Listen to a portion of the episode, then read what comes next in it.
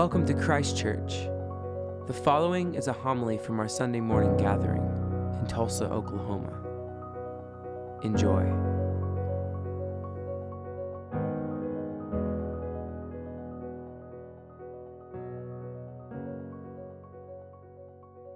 The Holy Gospel of our Lord and Savior Jesus Christ according to Luke.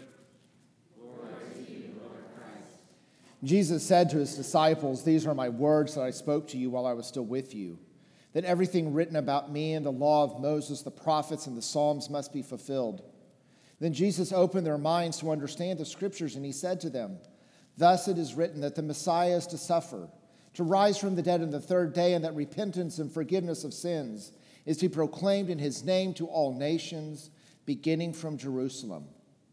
You are witnesses of these things, and see, I am sending upon you what my Father promised to stay here in the city until you have been clothed with power from on high. Then Jesus led them out as far as Bethany. Lifting up his hands, he blessed them. And while he was blessing them, he withdrew from them and was carried up into heaven. They worshiped him and returned to Jerusalem with great joy, and they were continually in the temple, blessing God. The gospel of the Lord.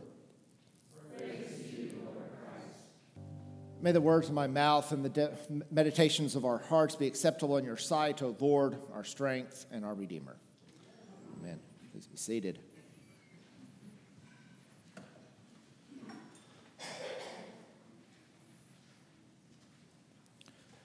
The second century, there was a heretic by the name of Marcion.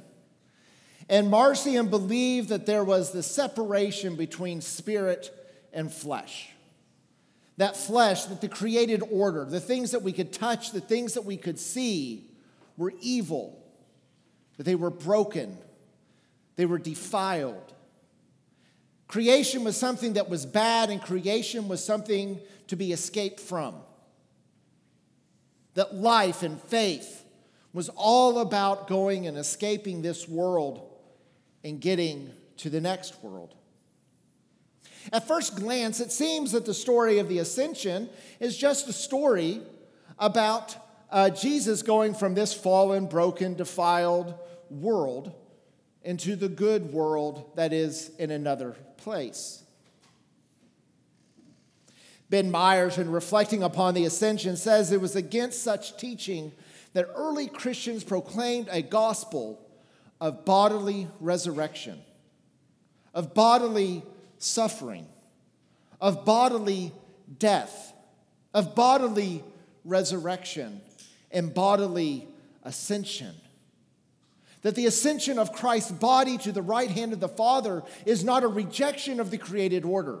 It is not a rejection of you and I. It is not a rejection of this world, but it is the taking of this world, taking of the creation, taking our hearts and our bodies and our minds and souls, and taking them to the right hand of the Father.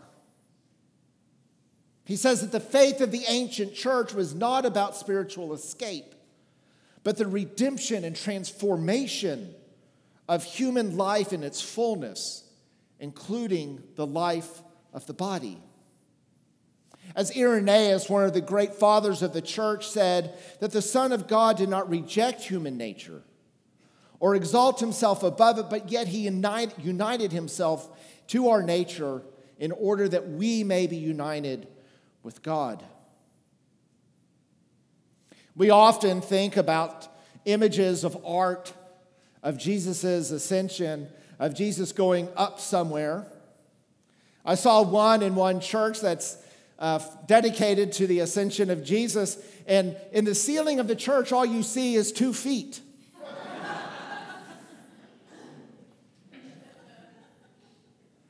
There's an Australian Aboriginal artist by the name of Shirley Purdy, and the ascension of Jesus is shown not as a flight into the sky, but as a triumphant ascent into the red earth.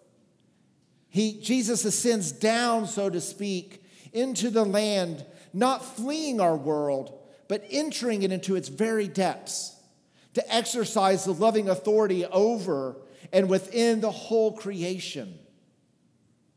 Jesus' ascension is not about his absence, it is about his enthronement. It is about even more present, being more fully present than we could ever ask or imagine. St. Augustine, when reflecting upon the ascension, says that Jesus does not go away so that he can no longer be concerned, but that Jesus suffers on the earth still and joining in our suffering. That the members of the body in which we are a part of has to bear the suffering and he joins it.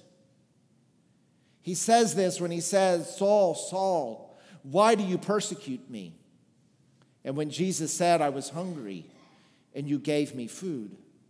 No, the ascension of Jesus is about the reality of God being ever more present than we could imagine. It is about the redemption and transformation of this world. It is about uniting ourselves fully with the risen and loving God. Ascension is about our conviction that God in Jesus Christ is in charge of the world. And if there is any time that we have ever needed it, it may be now. It is our conviction that Jesus tells us what it means to be fully human.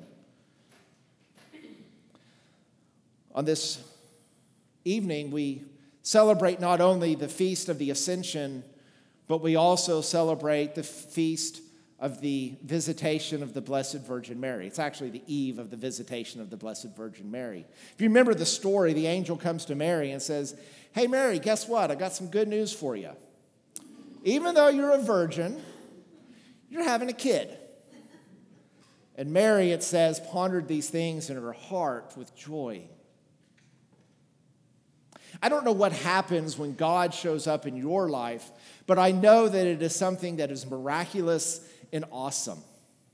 This feast of the ascension, God is, is visiting us and is asking us in our own lives to bear Jesus into the world, to bear Jesus' forgiveness to others, to bear Jesus' grace to others, to bear Jesus' justice to others. It is on this day that we claim our conviction that God is in control. The Archbishop of Canterbury has called us to light up the world with prayers for renewal of this world. So at this time, I'm going to invite you to come forward. Think as you came in tonight, you were given a card to remind you to pray for someone. If you did not receive one, don't worry, we'll still get you one. And he's invited you in the next uh, days leading up to Pentecost to pray for five people. Whoever the Spirit places in your heart, just pray for them. If you want to take your rope as you come up here to grab it and and tie a knot to remember each one. If you want to wear it around your wrist for the next couple of days so you're reminded on a daily basis, or maybe carry it in your pocket or attach it to your keys.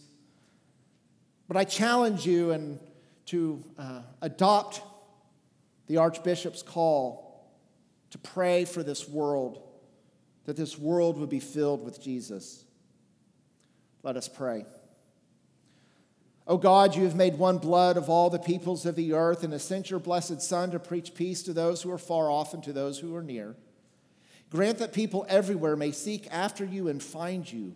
Bring the nations into your fold and pour out your Spirit upon all flesh. And we ask you, Lord, that, that these prayer cords will be a reminder for us to pray for those who need you, including our need for you.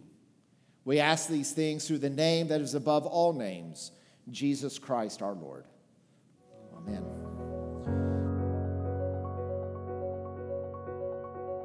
Thank you for listening. For more, go to christchurchtulsa.org, and peace be with you.